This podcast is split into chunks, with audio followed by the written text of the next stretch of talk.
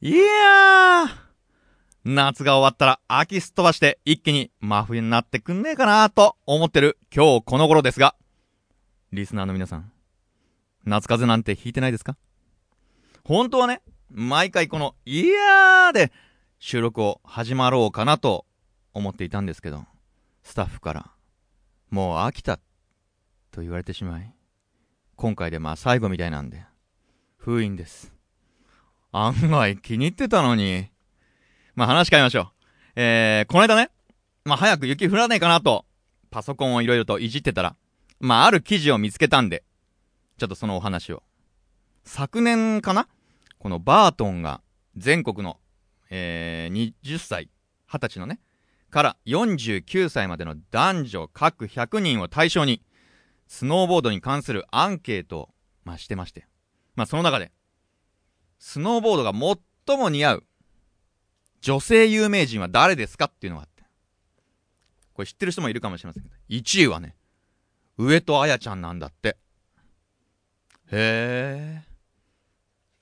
スタッフ反応薄いな。もっとなんか、へえとか言ってよ。上戸彩ちゃんってスノーボードやるのかなまあ、ちょっとわかりませんけども。えー、ちなみに、2位はね、水野優子。これスポルトとかに出てるね。俺個人的にはね、2位の方がいいななんか彼女あれ、アスリートっぽいしね。なんか雪山行っても休まなそうだし。まあ、昼飯食ったりしたら、すぐ行くよってなりそうな気がするし。いいないつか、このアールズバーのゲストに、水野優子さんをお迎えしたいですね。ねえ。低いな、テンション。あ、でもいいですよ。僕一人でもいいです。よし、決めた。えー、ここ、目標に、頑張ろうと思います。それでは、新たな目標ができました。夢に向かっていきましょう。スノーキャスティング、オーリー、ノーリー。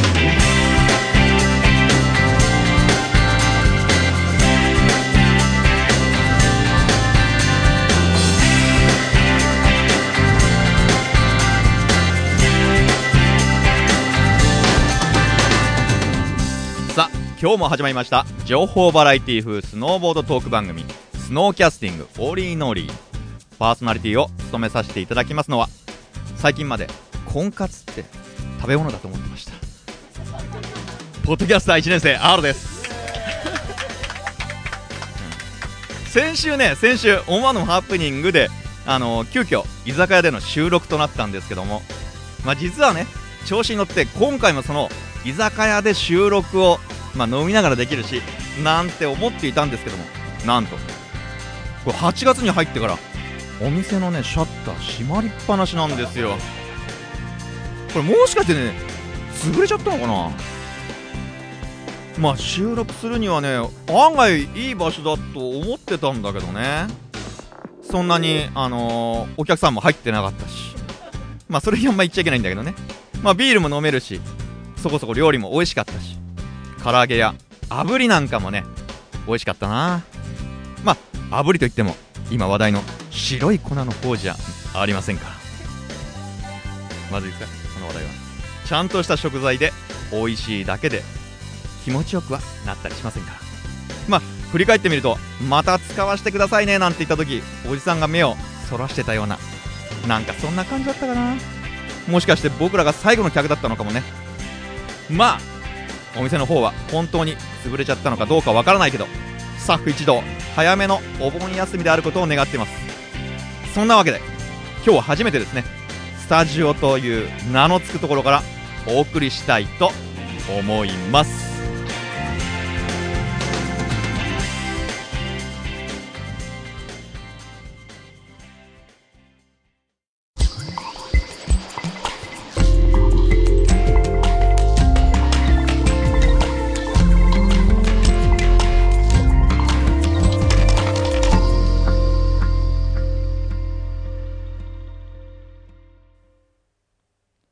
Snow Lounge, Ars Bar.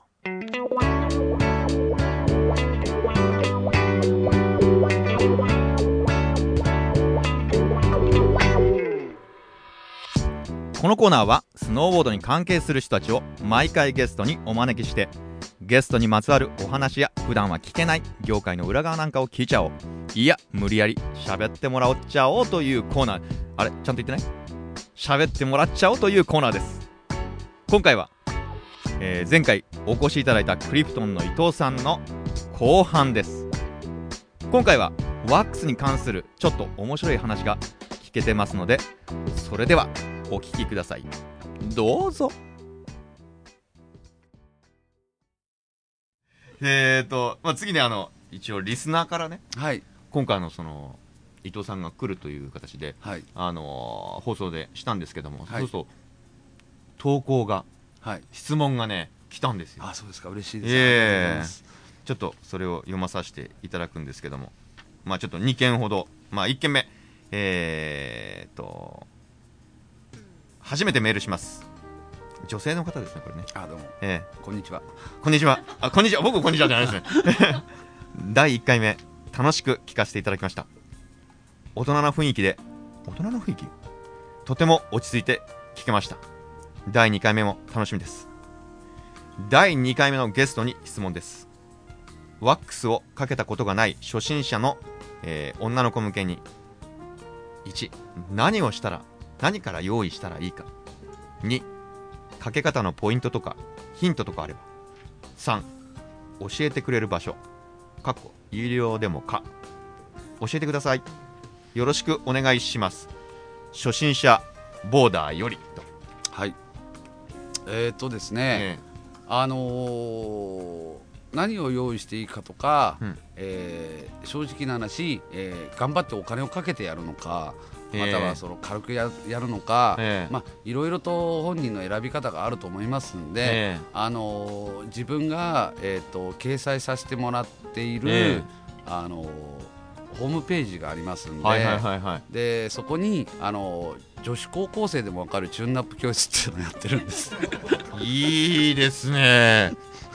ちょっとエロくないですよね。全然エロくないですよね。えあのエロくはない。エロくないね。エロくはないですね、ええ。はい。女子高生でもできる。はい。でそれを見ると、うん。あのーあの一から、ええ。その何を用意していいかとか、えあのお金がなくてこれが買えないんだったらこれを代用に使ってくださいとか、えまあそういう風な形でえ紹介してるのがあるんで、えまあえー、とそれを見ていただいた方が、ええ。えーちょっと分かりやすいかなとは思うんですね。これどうどうやって検索すれば？えっと雪好きっていうホームページがあるんですけどいはいはいはいはいはい。えっと雪がカタカナで好きが逆でしたっけ？雪がひらがなで好き好きがカタカナでしたっけ？なんかそんな感じで、カタカナですか？全部カタカカナのような気がしましたけどあのえー何を言ってんのかと思いましたけど。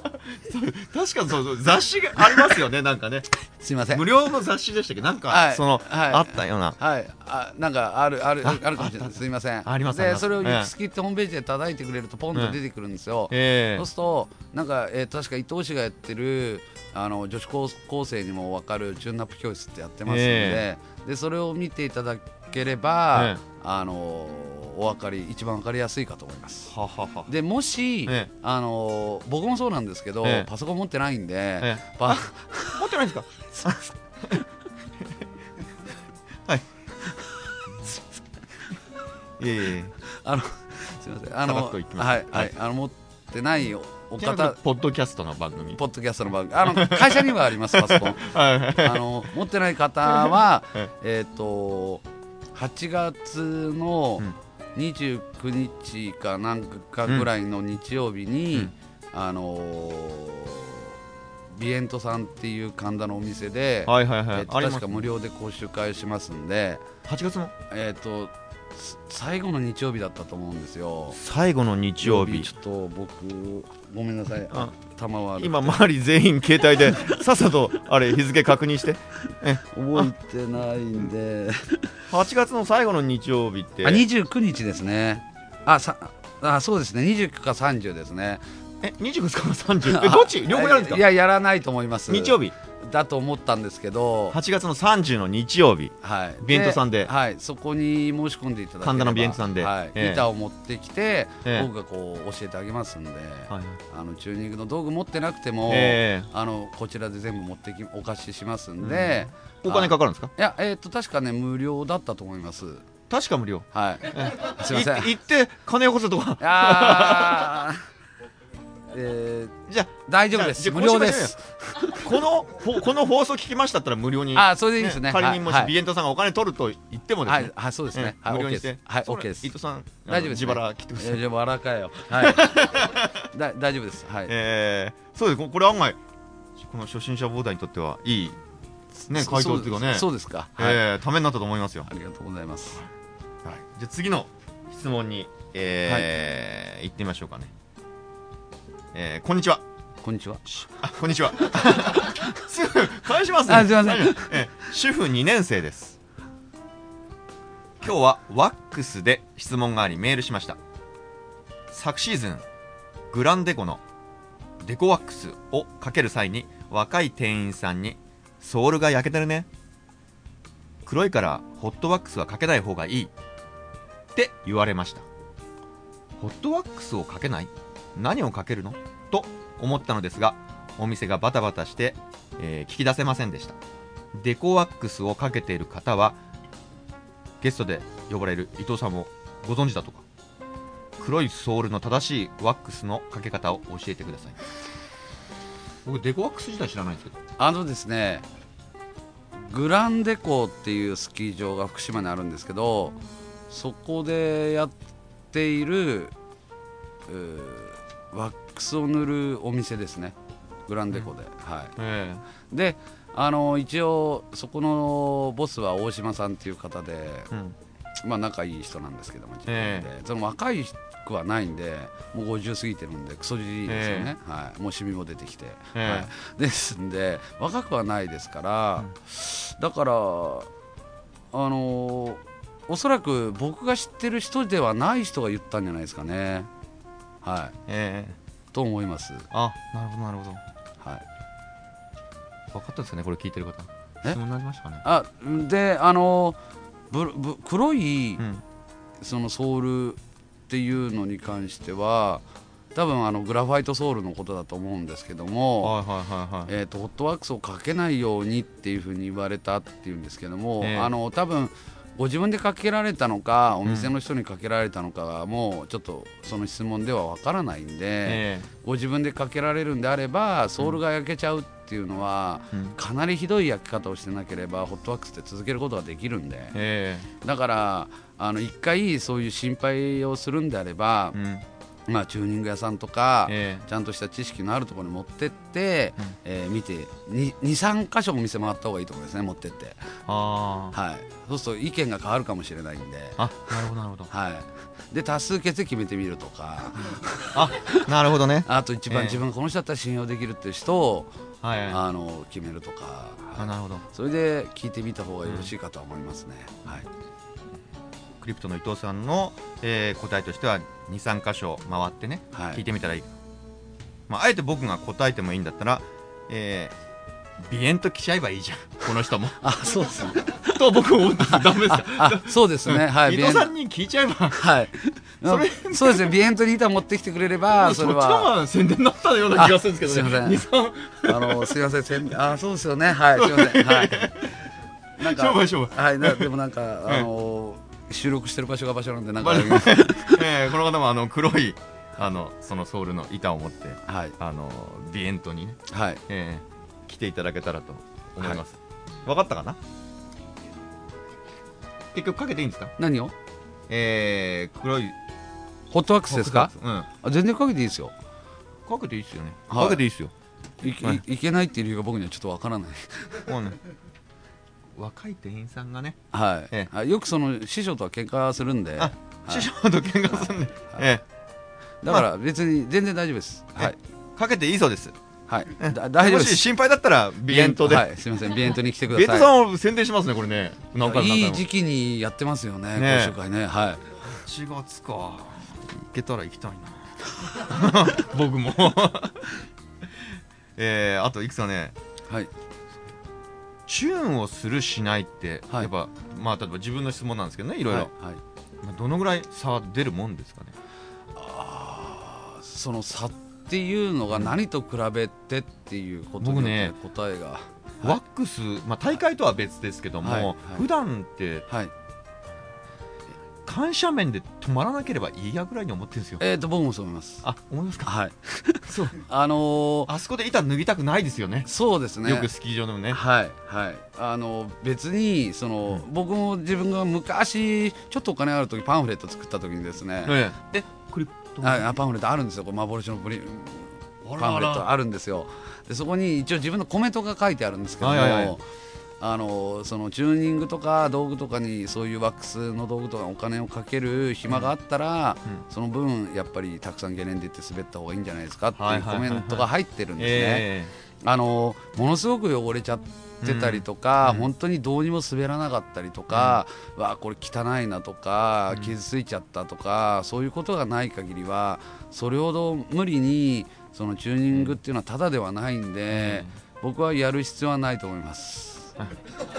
あすいませんでした。NG ですね。はい。今日誰呼んでるんですあすいません。あのか一年一そんなに年神経質になるななってことことはないと思います、はい、ええ。でも出したら出したでうん。きちんとしたお店に出せば、うん。ちゃんとしたことをやってきてくれれば、ええ。あの必ずあの乗った時に違いええは分かるはずです、あ。はい、あの自分が望むものを作ってきてもらえれば、えーやっぱりお金出した価値はあるとは思うんで。で特に初めて板を買った方とかあそういう方に、えーやってもらいたいとは思いますね、はい、最低限もしやるとすれば何,、何やればいいですか、最低限ですか、うん。滑り終わったら、えー水かなんかかけて、ええ。えー板の汚れを拭いてもらって、ええ。ソールも拭いてもらって、ええ。洗剤とかダメですよ。拭いてもらってで、えーそしたらば、えー簡易ワックスでも固形ワックスでも何でもいいですから、ソールにこう何でもいいから塗ってもらう。ホットワックスとか難しいことしなくていいんで、えそれ塗ってもらう。ええ。で放置ですね。あ放置ですね。はい。で次滑りに行く時にうん。ブラシかなんかかけてくれればいいんじゃないですかはあ。リムバーはあんまやらなくても、あの洗えば別にリムバンいらないんじゃないですかね。あ洗えば。はい。水でただ流すだけでいいんですか？はい、水ジャーッとであの油がついて水弾いちゃうものになっちゃったりするんであれば、ちょっとリブバーかけていただいて、あの拭けばきれいに取れると思いますんで、僕昔ですね、はい。まあ、スノーボード始めての頃やっぱ板汚れるのが嫌だったんで滑って帰ってくるじゃないですか。は自分と一緒にいはい、板もお風呂に入ってました。あ風呂場で洗ってました。いましたねそういう人。あいました？いました。それダメですか？ダメですね。あダメですか？はい。あの洗っちゃダメですか？洗ってもいいんですけど、要はね風呂場は、え。やっぱ汗かくでしょ？はいだから塩も一緒にやっぱ風呂場の中飛び交うんですよ、えだから車の中とかに入れっぱなしの板ってすごく錆びるんですね、ええ。ボックスの上は大丈夫なんですけど、あの車の中に入れてる板って放置しとくと錆びちゃうんですよ。だえから車の中ってじゃああんまり入れとかない方がいいんですか板、はい錆びちゃうな。よく次行く時まで入れっぱなしない俺とかもうそれさようならですね。さようならですね。はい、さようならですね。あは風呂ダメですか。い、はい、だからその塩っ気があるんで錆びやすいんで、だからあのお風呂はダメですあなたが裸で外出て洗うのはいいです、捕まりますね。はい。ええ。僕その頃洗剤で洗ってましたよ。えっと洗剤はねちょっとあんまり表はいいあのトップシートはいいんですけど、え裏はあんまり良くないね、一応弱酸性の。弱酸性とかであれば大丈夫だとは思いえますもう本当本当大丈夫ですか、はい、あんまりダメとは言わないんですけど。弱酸性のやつだったらいいんじゃないかなと思って。あのダメではないですけど、ええ。ソールから泡が全部出さなきゃいけないんで、ええ洗剤を。それが多分大変だと思いますよ、あ滑ってるうちに泡ボーボーボーって出てくるのもおかしいじゃないですか。だからそれがちょっと大変だと思うんで、あはい、じゃああんまり。あんまりお風呂で洗ったりとか、はい、そういうのやめた方が。一緒にはい入ると、はい一人で入ると、はい。ええ。一人で入った方がよろしいかと思います、はい。なるほど。わかりました。ちょっと勉強になったな。あとなんか一応周りスタッフいるんですけども。なんかせっかく伊藤さんいらっしゃるんでなんか質問あります？なんか私が私がとか。え？いやいや喋って喋っていいですよ。え？あロッカーですか？ははいいはい。あのババナナとかね、はい。そういうやつでしょ？はい。え。どうなんいやどうって何が 何がどうなんですか？あなあなたな何ですか？え？すみませんななどどどどどっていうのはどういうふうに答えればいいんでしょあの板としてどう思ってたの？あのこの板。あのワックスを進化していくのかな？ってあこの板はやっぱりいずれ消えていくういやあのですねこれは最初に言った社長さんとお話ししたんですけれどもあの今物売るの大変じゃないですか。でロッカーボードって出たらやっぱり皆さんすごい興味を持ったんでだたスノーボードもあのもういい加減出るものを出尽くしたと言われてたんでだからそういう意味であの物を買う方にはやっぱりとっても興味を持ってくれる商品だったと思いますね。ロッカーボード。でロッカーボード自体、えーロッカーボードを残してそのロッカーボードを進化させようと今してますからメーカーさんは。だからもっとだからダブルキャンバーとかいろいろと出てきてるじゃないですか。だからまだまだいろんなロッカーボードが出てくると思うんであの12年は楽しくできると思いますよね。一年。かけづらそうえ。はい、いやそんなことないですよ。はい大丈夫です。はい。仕事なくなっちゃうよ本当はい。僕さっきはあのはい。番組の番組がね最初の方にあったんですけどね。はい。あのかけやすい板と嫌な板って言ってたじゃないですか。か。あこれあまずい。またまたピーじゃなきゃまずいですか。えーとなんて言えばいいかな。やりやすい板。じゃあやりやすい板ってどワックスが乗りやすい板ってことなんですか？さっき。どどういう意味で？いい板だとか。あーそういうことですか。ねあのー。この板お願いしますって来てうわこの板はやりにくいんだよなとかいうのはい。えーとですね、えあの板は板のソールっていうのは大きく分けて3種類ありまして、ええ。ーこえーとまあチューンナップ用語で言うと、うん。コンケーブコンベックス、フラットっていう3つの種類があるんですね、えフラットっていうのはうん。平らですね、えはいでコンケーブっていうのは板の真ん中がへこんでる、ああ真ん中へ込んでる。コンベックスっていうのが真ん中が逆に盛り上がってるかまぼこの頭みたいになってる、はいはいはい。まあ、日本ブランドだと大体そういう作りになってるんですけども、大体この3種類になってるんですね、でやっぱりワックスを塗るにあたって塗りづらい塗りやすいっていうのはやっぱり平らですよね、はい。フラットが一番塗りやすいと思います、うん。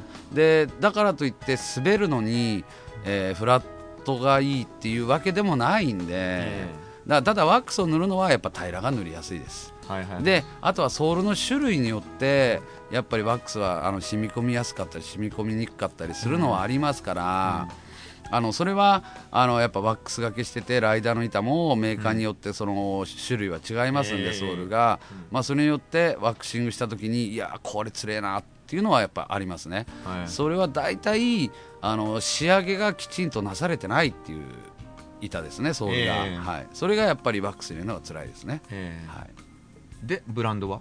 なんで？えー、マジで？いいいいいブランドどこですか？ああ僕がいいと思うブランドは、一応これでも一応ね5社ぐらいからお仕事いただいてるんですよ。それは全部言った方がいいですよね、あいいともうどんどん言ってください言あのーやっぱり日本メーカーのブランドはうん悪くはないと思います。で、ええ外国産やインポートブランドっていうのもうん。やっぱり皆さん進化してまして今、ええーとうちがやらせていただいてるブランドさんはやっぱり日々進化してると思いますね、ええでブランド名でやっぱ進化したなと思うと D ですか。まあそれは皆さん想像し,、ま、してください。D D とか、うん、あんまり頑張っても変わんないなっていうのは L ですかね。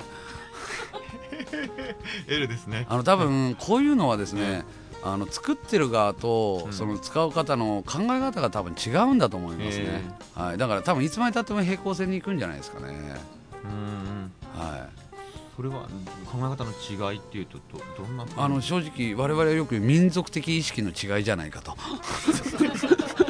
難しい話になりましたね、はい、たまにはちょっと言わないと、はい。はい、パーソナリティがついていけないんですけど 難しい話だと。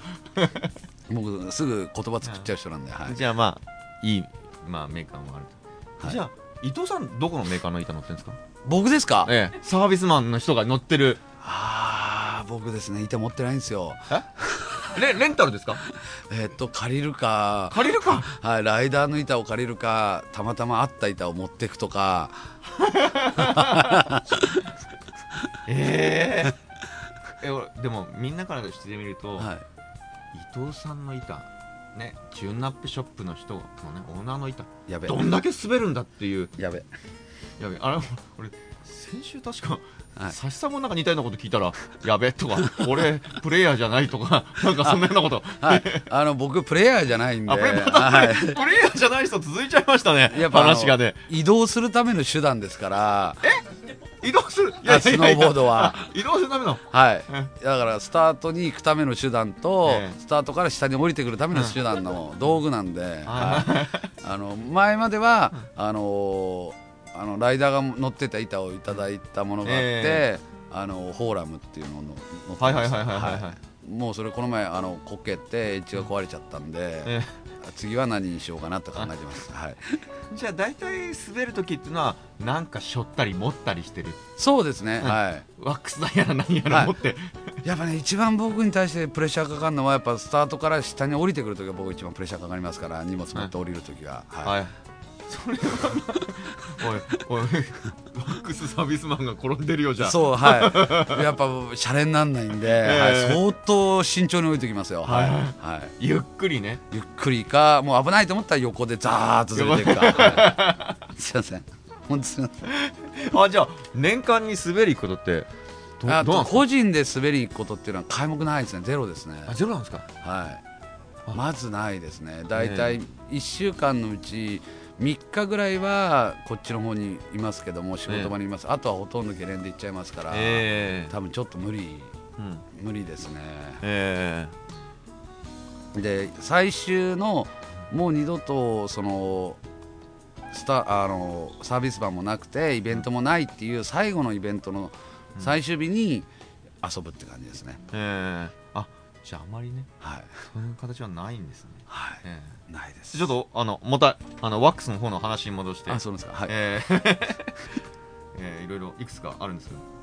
ストラクチャーの原理原理について。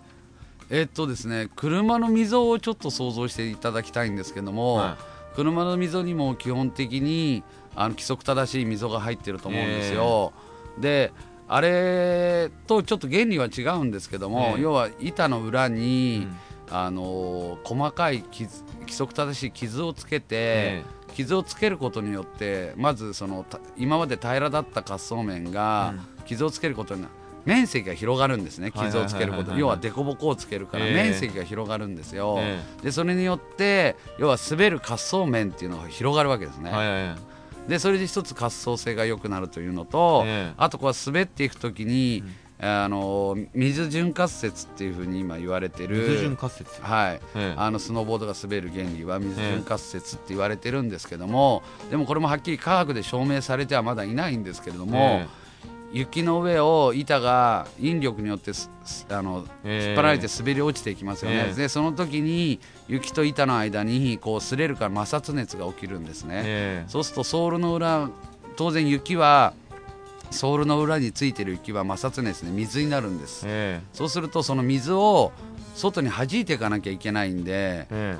ええーその弾いていくとソソールがぺったんこだと水がベターって伸びちゃうんで、えストラクチャーが入っていると、うん。その水がストラクチャーを水路だと思って板の外に出てってくれるわけですね、えだから水があの雪が水になってべちゃって溶けたとしても抵抗にならなくて、うん。そのストラクチャーの水路を水が逃げてってくれる。えはいはい。だからストラクチャーを入れる原理っていうのはまあそこにあるんですね、ええ。大きく言われてるのは。だから春先とかべちゃべちゃした、あのーす水水滴があるところを滑るとストラクチャーが入ってると滑るっていうのは水をかき出してくれるから、ストラクチャーが水路ができるからって言われてます。あ。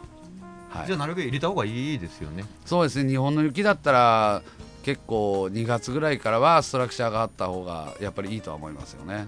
ええやっぱ日本と向こうだとやっぱ全然違う海外。そうですね。入れるストラクチャーも全く違うんで。あ違ってきますか？はい。ええ例えばあのワックスの種類とか用途にはいついてまあいろいろちょっと説明してもらえばいろいろパラフィン系とかいろいろありますよね。ああはい。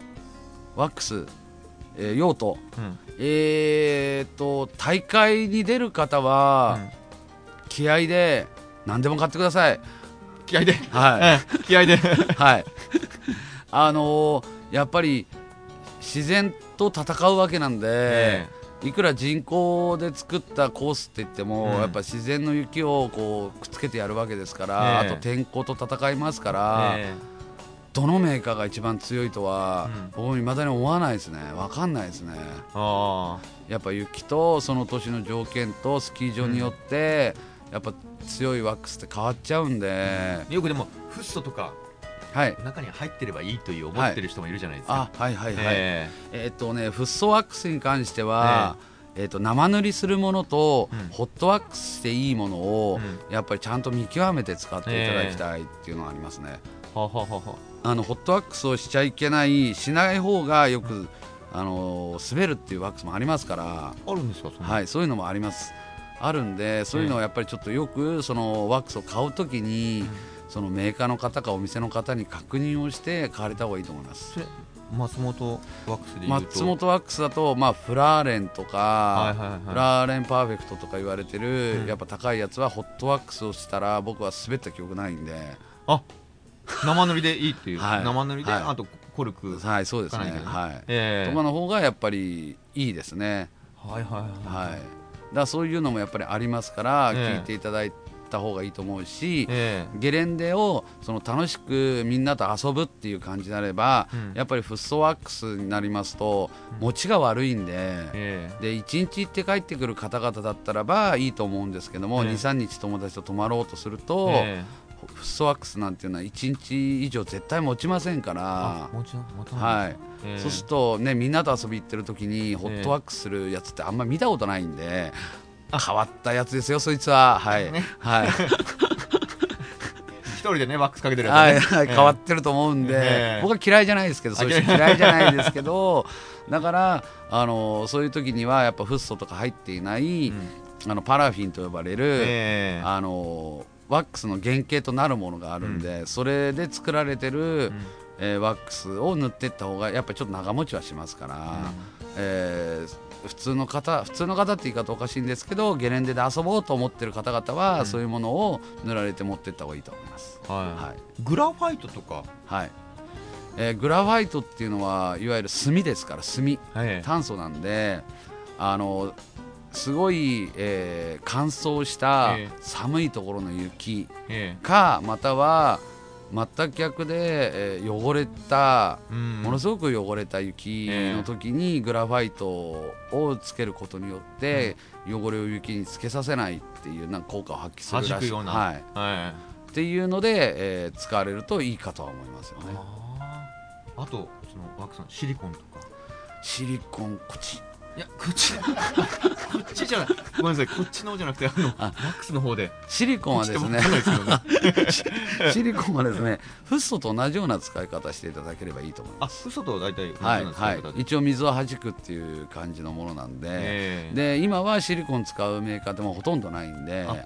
でもやっぱりその競技をなされる方は特殊な雪だとフッ素よりもシリコンが走っちゃったりする時もあるんでえ。それはやっぱあの臨機応変にやっぱ持ってて使っていただくしかないと思いますね、はいえあとモリブデンモリブデンですか？はい。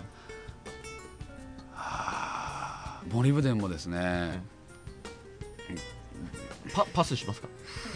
モリブデン単体で使うことってあんまりないんですよね、えやっぱりそのパラフィンに混ぜたりとかして、うちだとモリブデングラファイトっていう感じであるんですけどもモリブデングラファイトワックスっていうのがあるんですけどもはいはい。えでそういうのもあのちょっとグラファイトを使うのにあたって、えー先ほど言った低温と、すごいべちゃ雪の汚れた雪の時とかに使うといいっていうのでそれモリブデンを入れるとなぜかしらどういうは化学反応が起きるかわからない。僕は知らないんですけども結構あの特に汚れた雪あ黄砂とか降ってたりする時ってはい結構いい力を発揮するんですよね、あはい、ワックスなんてね偶然で作られるもんですかあそうなんですか、らはい。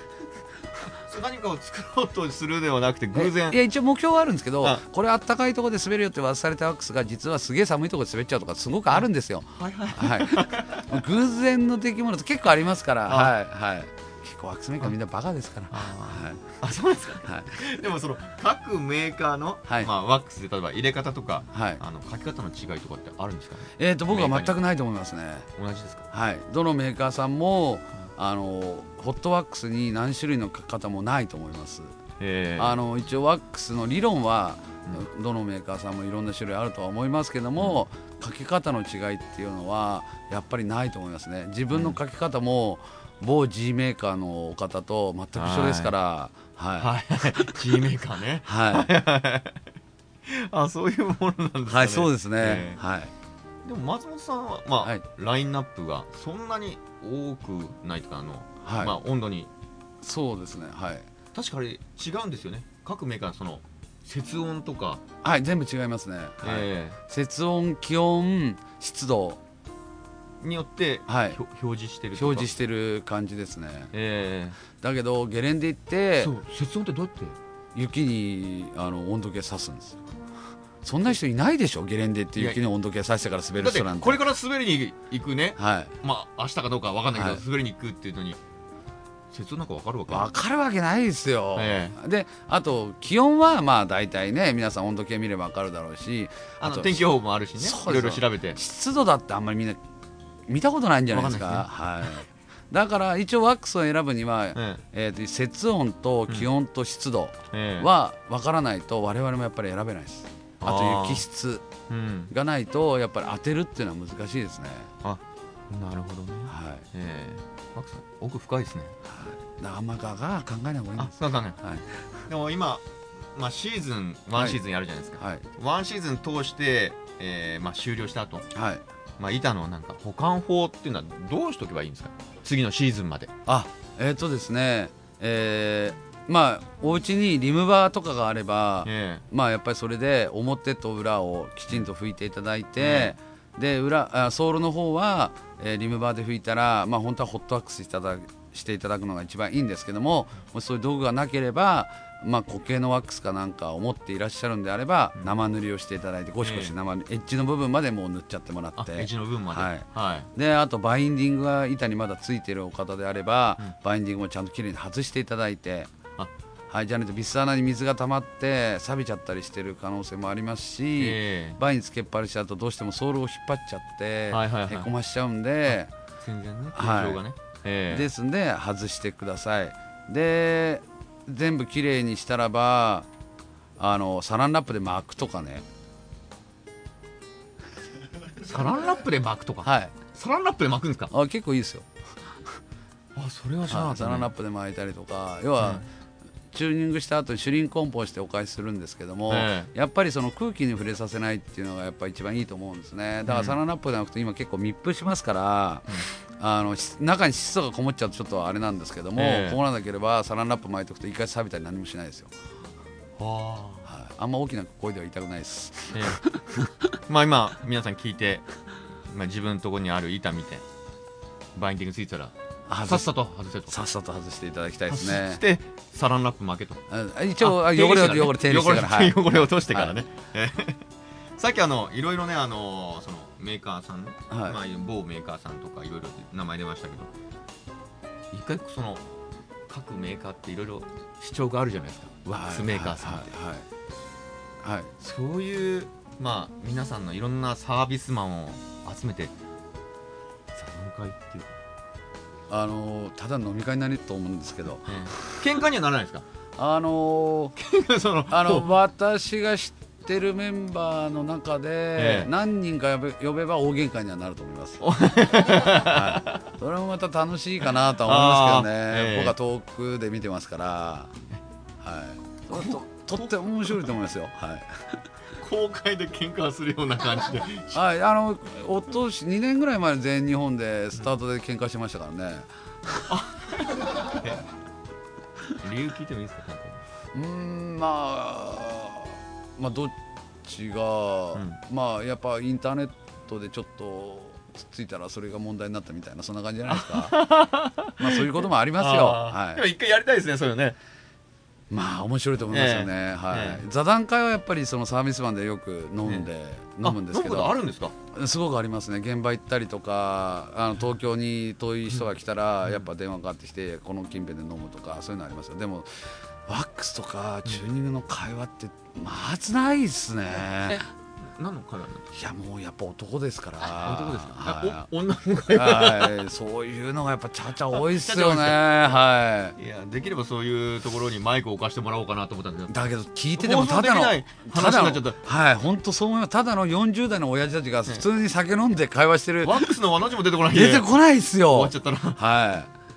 全然ないと思いますワックスの会話は大変恐縮なんですけど でも一回なんか企画したらねはいはい。その時お話行くかもしれないんですけど、はい。よろしくはい。お願いします。こちらこそえー、案外ずいぶんはい、はい、話しましたね。話盛り上がりましたね。ありがとうございます、えーまだ話尽きないんですけど尽きないんですけども、えー今回伊藤さんには次のゲストを紹介してもらおうと思ってるんですけど、まあ、伊藤さんあのかなり業界の人とつながりがあると聞いてますので今回ちょっと一人と言わず何人か紹介していただければ。えー、っとえ今ここで言うんですか？あもし候補の人でも名前言ってもらえれば。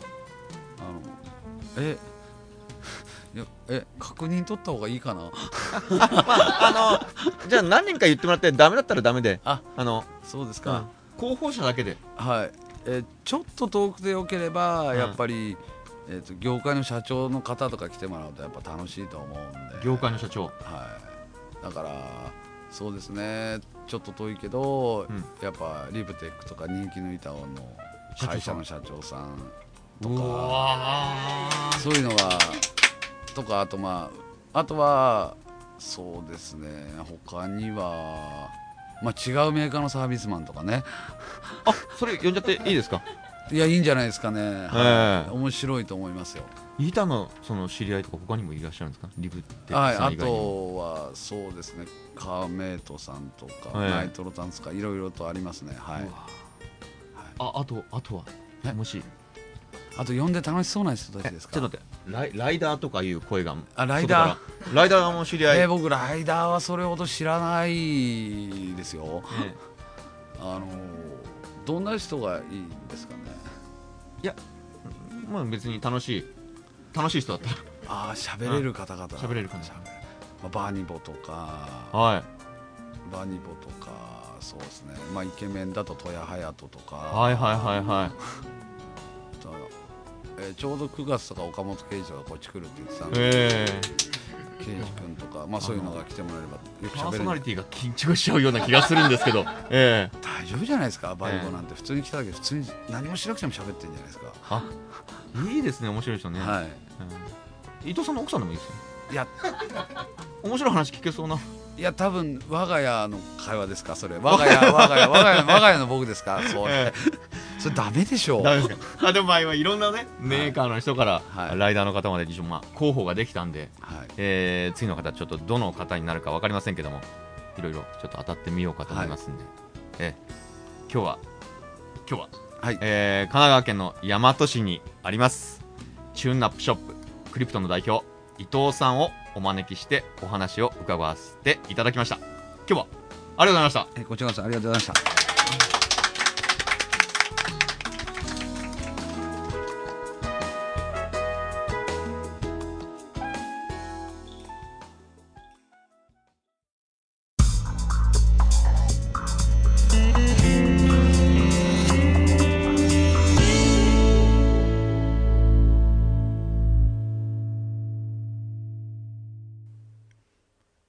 えー今回このスタジオをね初めて、まあ、使用して、まあ、借りてやったんですけどもこれスタッフが手配してくれたんですけど明らかにこの部屋の中にドラムセットがあるんですよ。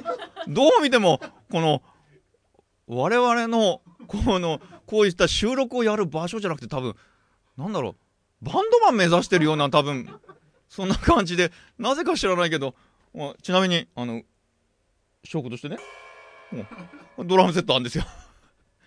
まあ今一応スタッフが頑張って一応手配をしてくれたんでえー、まあまああんまり文句言わずにまあコーナー行きましょう。それでは。ねえねえちょっと聞いてくださいよ。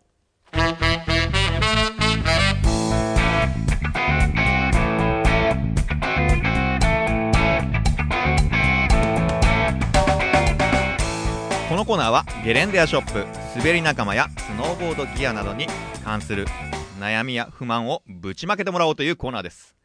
今回は2名の方から投稿いただきました。いやーこうやってね投稿いただけるっていうのは本当ありがたいですね。リスナーの皆さんとつながってるっていう気持ちになりますね。もう何でもいいんですよ。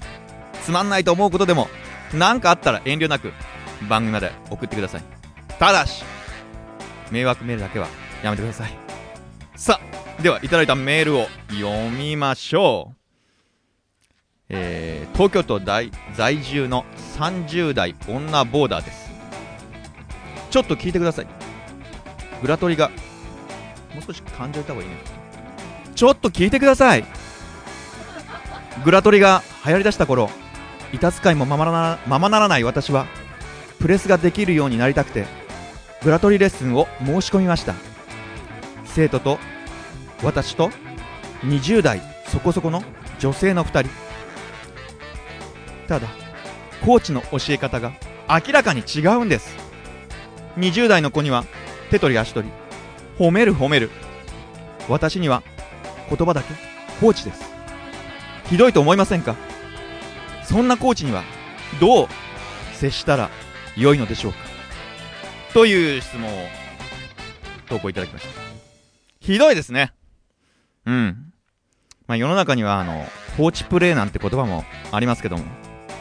そんなコーチねあのー、接する必要ないですよ。僕もね昔パイプだったかな。キャンプで明らかに男女というか差別があるね。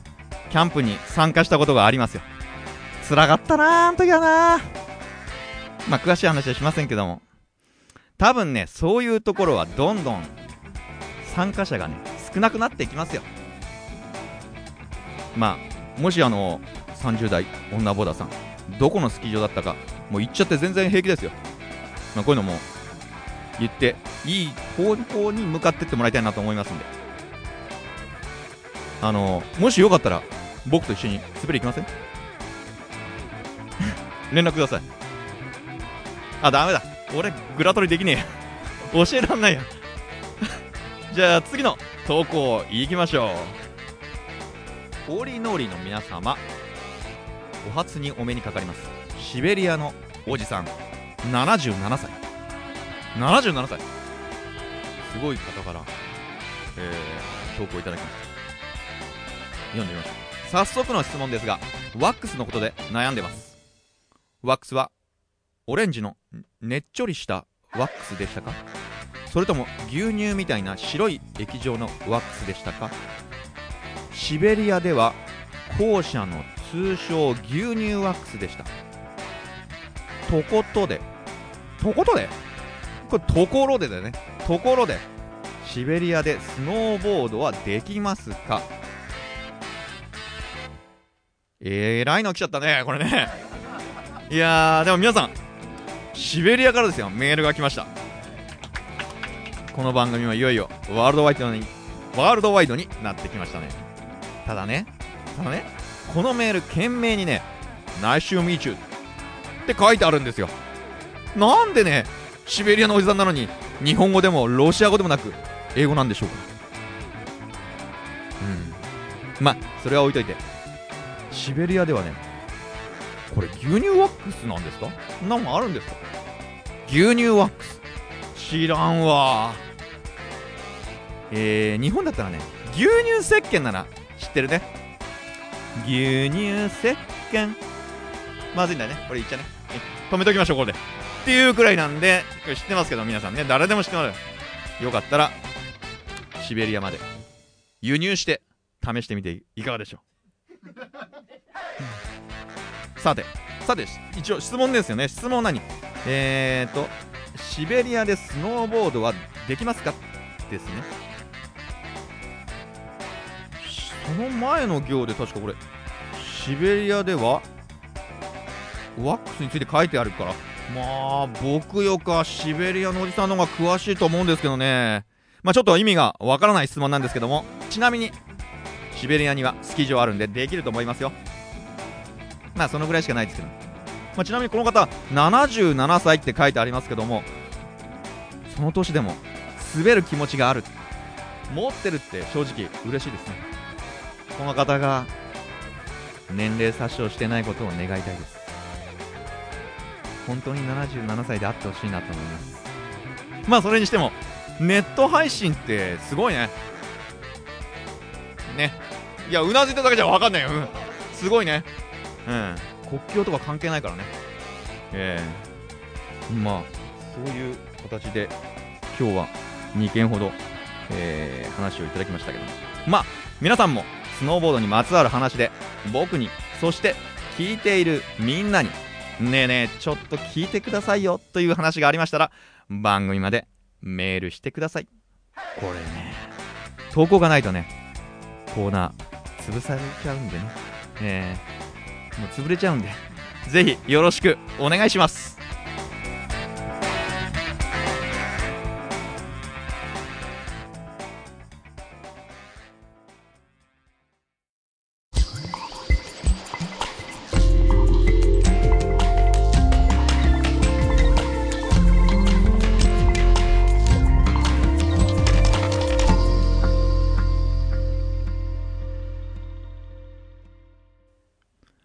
思い出取れたて直行便。スノードロップ。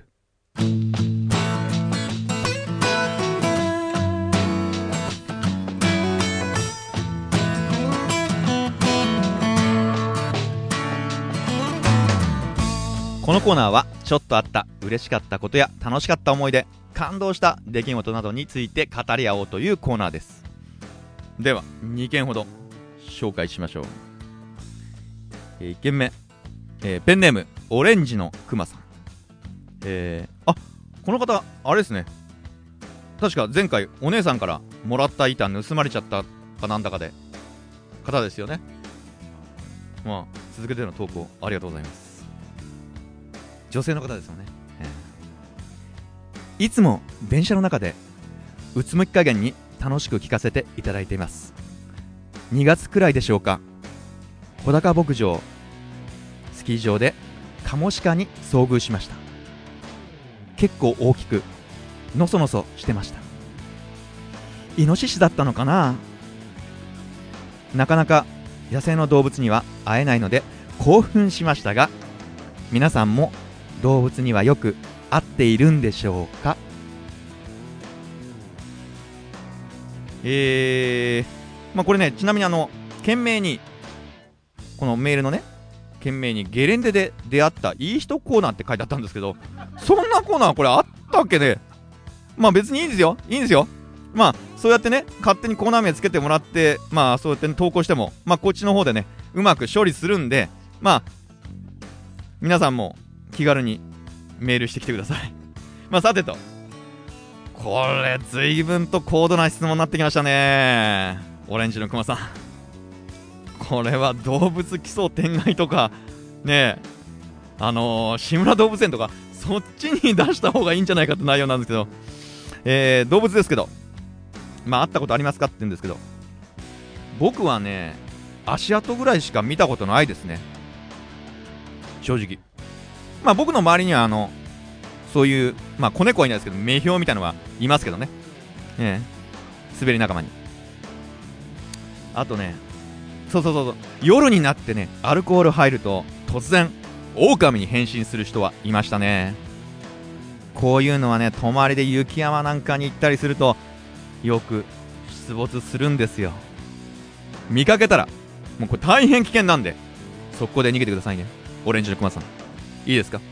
この場合クマでも狼には勝てませんから。じゃあ次の。投稿に行きましょうか。えー、ペンネームラスク。えー、ポッドキャスト開設おめでとうございます。つまらない話ですが投稿させてもらいます。いえ全然そんなの関係ないですよ。えー、ゲレンデで知り合いのウェアと丸かぶりの人を見かける。よくあることだと思います。今回はウェアはもちろんビーニーからえー頭から足まで配色も一緒だったんです。背格好は大いに違いましたけど初めてその人を見かけた時丸かぶりされてる本人もその場に居合わせたため2人並ばせてみんな面白がって記念撮影しました。たまたま見かけてそれ1回きりならそれまでの話なんですが翌週とあるゲレンデにてトイレに行こうとしたらまたまたその人を見かけました。これは仲良くなるチャンスとばかりに思わず声かけちゃいました。どこから来たやら主にどのこら辺を滑ってるやら質問攻め。で彼女が一言。こないだどこそこのゲレンデで板取られたんですよ。何？そんなことが現実あるなんて許せん。怒りの導火線に火がつきました。続けて彼女が一言。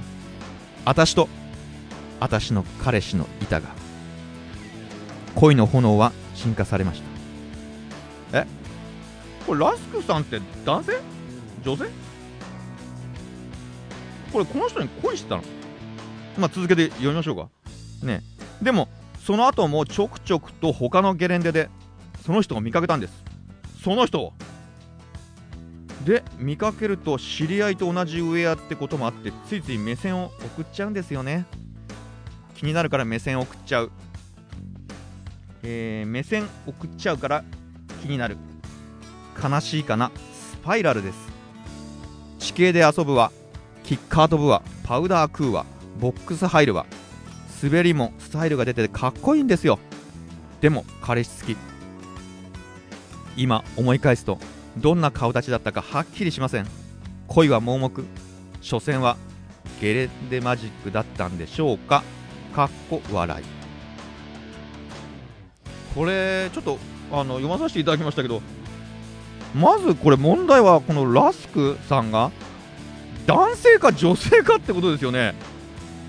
これ僕最初女性だと思って読んでたんだけどなんか恋の炎っていう時点で男性にも思えるし、まあ正直これによってね男性か女性にかによってこれ答えは大きく変わってきます、まあ、なんでえー、2通り答えましょうか。このラスクさんが男性だったとしたらラスク君この日本中のたくさんあるゲレンデでちょくちょく見かける。これほんとそんなことありえないですよ。これねその女性運命の人ですよこれ。もう奇跡ですよ。正直彼氏いるいない。そんなの全然関係ない。もう勇敢な選手となって奪いましょう。次会った時に告白です。次もしラスクさんが女性だったとしたら。ラスクちゃんダメ。ノーマルの世界に戻ってきてください。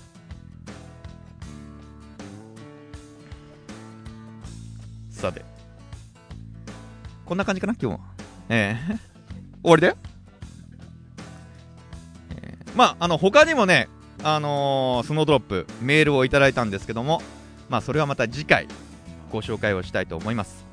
まあ皆さんもスノーボードにまつわる話で心温まるような出来事や思い出がありましたらスノードロップのコーナーまでメールをください。ときめいてしまったことなど恋の相談なんかも OK です。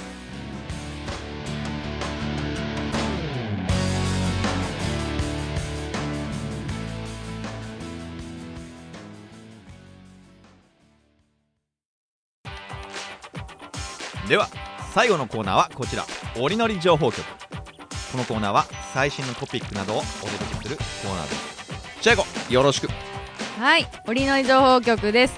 もうなんだかんだ3回目になっちゃったよ、アルさん。そろそろ励ましのメールとか欲しいな。つうことで、今回もチェコから情報をお送りします。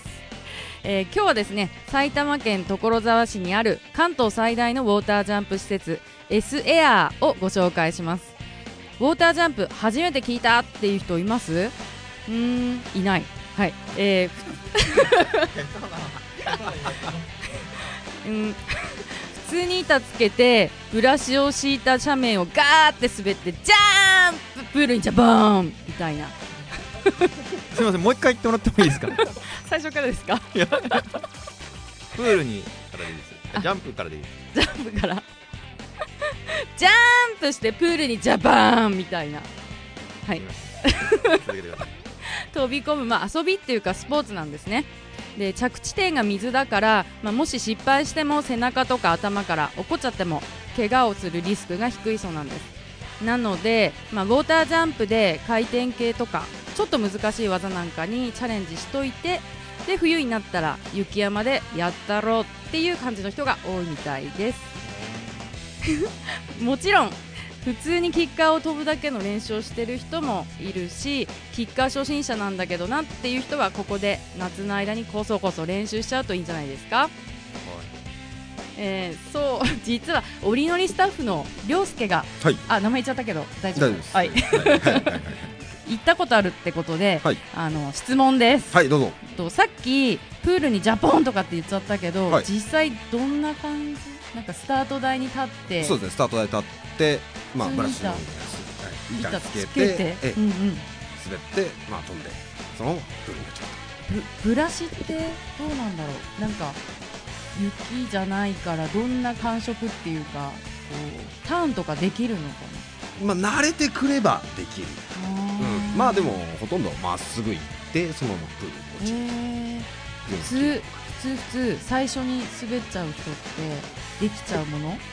えーまっすぐ基本的にはまっすぐ滑るだけなのでまあ普通に滑れれば問題はない。転ばないと、はい。転ぶとどうなっちゃうんだ？ろまあブラシにザザーう だいぶ。とだいぶ。痛そうなんだ痛けど。そうだけど、えっとうん。初心者用の、あのブラシがあったりするんであちょっと柔らかいそうなんだ、えそうなんだ。えそういうのはあるん。でで最近行ったとかって聞いたんだけど誰と ちょっとちょっとそこ？怖い怖い怖い怖い。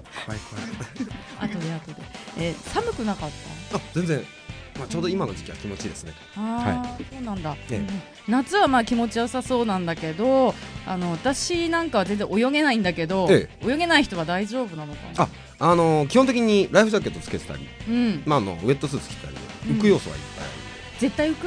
絶対浮きます。水飲まない？ちょっとね飲む。はい。それはちょっと。ごめんなさい。行ったことないの？まだないんです。だから行ってみたいなと思って。んでプールでジャボンって言ってて。え？あそういう。いやプールでジャボンはしたことある。あわかりました。いやごめんなさい。あ続けて。はい。えっ、とじゃあジャンプ台って結構いっぱいあるって知ってるんだけど、はい。どんな感じですか？一応9本。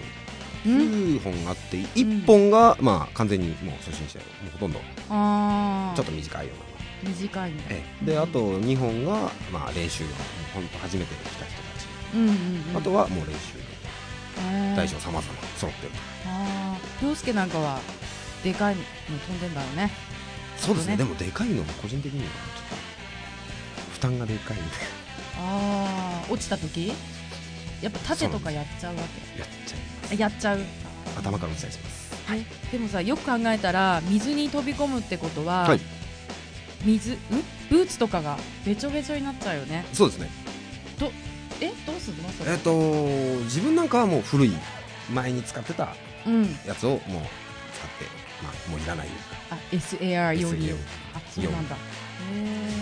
へであとまあ、えー終わった後あの乾燥機。えうん。でまあ脱あ乾燥機で脱水機。脱水機があるの？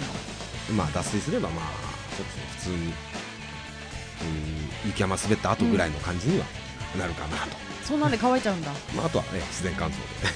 なんか足とかブーツ臭くなんないの？ちょっとまあ前回に引き続きなんだけなります。ど なっちゃうよなりねます。なっちゃうよね。ジジジーマのブーツも臭くなっちゃう。ジジジジジーマさんって古いう人がちょっと足草のお悩みがあったんでちょっと足臭いのはねモテないんで。ただまあみんな臭いんであまあそうなんだでもさプールの水ってこうベタベタするけど、ええ。終わった後とかみんなどうしてある？んだあのー終わった後一応無料でシャワーがあありますんで、まあシャワー浴びて帰るようにうん。あそうなんだ、はじゃあさそうだね涼介のこれは持ってった方がいいっすとか、あると便利っすっていうやつがあったらちょっと教えてもらいたい。この時期だと確実に水分。水分？えプールあるじゃん。やっぱり飲む。飲んうんなんか。え着地で飲めばいいんじゃないの？ダメなんだプールの水。お前は風呂の水飲むのか？お前風呂入りながら水は飲むか？だってねプールダメ？そっか。まああの飲めるじゃあちなみにチェコはプールとか行ったらプールの水飲んじゃうの？いやだって飲めないよだってほら。じゃあ飲まないじゃん。飲まないじゃん。それは飲まない。しちゃうじゃん。しちゃう。まあ仮にもそちょっとそう。ね仮にも外なんで。あ外だからねあのまあいろいろ虫だとかね葉っぱだとかも落ちてますんで、そっかか。飲まない方がいいかなと。あとは飯ですね。飯？ご飯。ああご飯売ってないんですか？一応カップラーメンとかうん。う軽いものなら売ってるんですがまあやっぱ運動してるんで。うんうん。塩分。そうですね。えプールの水はダメ？あくどいね。はいすいません。うん。薬品入ってるって。もう体壊しちゃえばいいんだよ。またみんなそこに飛び込みますわかりました。じゃあちょっと涼介は収録業務に戻っちゃってください。はい。わ かり営業とかちなみにいつ頃までやってるか？そうそうなんかそうあそうだよね。えっとね。いやこれからこれから。あこれから、うん。でだって戻っちゃってって今言わいやいやいやいや。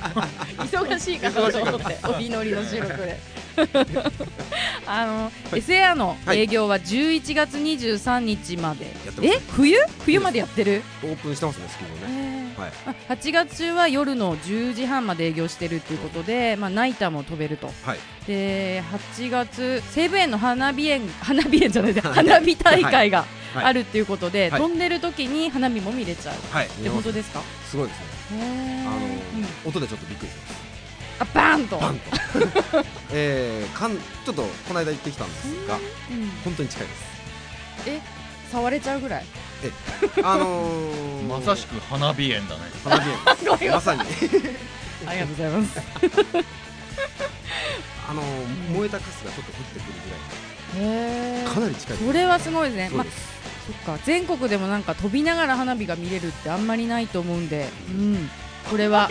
ないだろ。ない？あんまりだってだって全国調査全国調査してないから調査。何？何ってかなじゃあ全国調査してないから言い切っちゃいけないかなと思って。思ったんですよ。すみません真面目なんで。じゃあこの機会に花火と一緒に打ち上がっちゃいましょう。おそんなーこと無理やり言われてもねあまあちょっとじゃあ基本的な情報を伝えないといけないんですいません。情報局なんでね。えっと 営業時間、うん、9時から夜の10時半。で営業パターンがあるので、えー、と時間に関してはホームページとか電話でチェックしてください。料金の方は、えー、1セッション2時間半で3200円。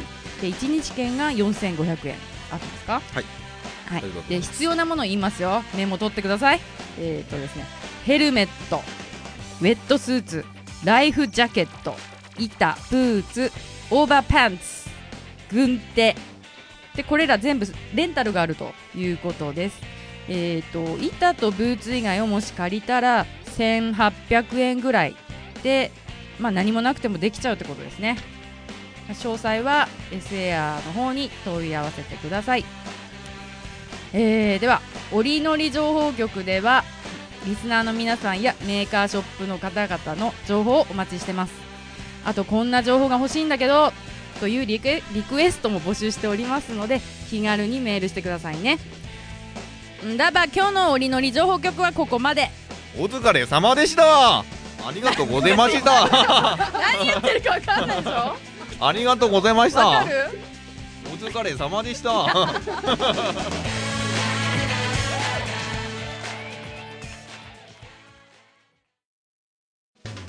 今回はアールズバーのゲストクリプトの伊藤さんの話が盛り上がったので収録を2回に分けさせていただきました。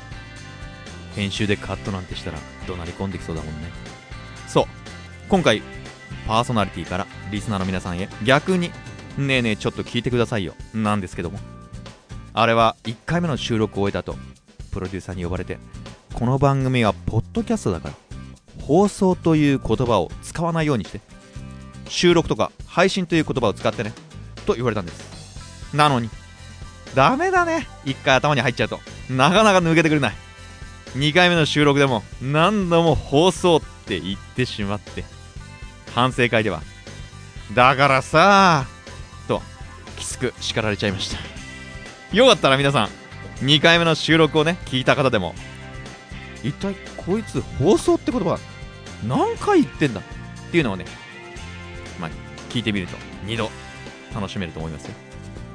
そう、えー話があったあの番組のね収録日記をつけることになったんですよ。毎回収録後にスタッフが適当に書き込むという形なんですがこちらもよかったら覗いてみてください。トラックバックなんかしていただけると嬉しいですね。それとは別に Twitter というの 皆さん知ってますか？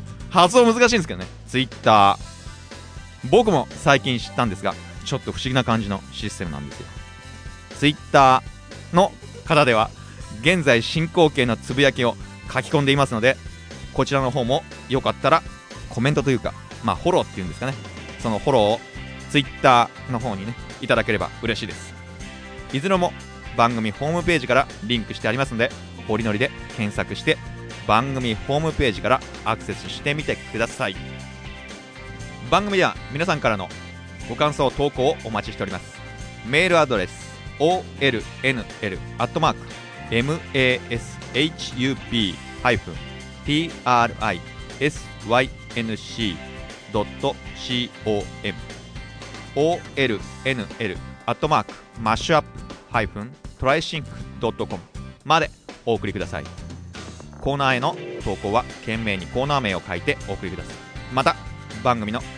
感想も同じメールアドレスで募集しておりますので番組に関するご意見ご感想そしてくどいようですがくどいようですが僕へのファンレターもお待ちしております。では次は月末くらいかな。お盆は寒いので来月になっちゃうかもしれませんがまあその辺くらいにまたお会いしましょう。じゃあねバイバイ。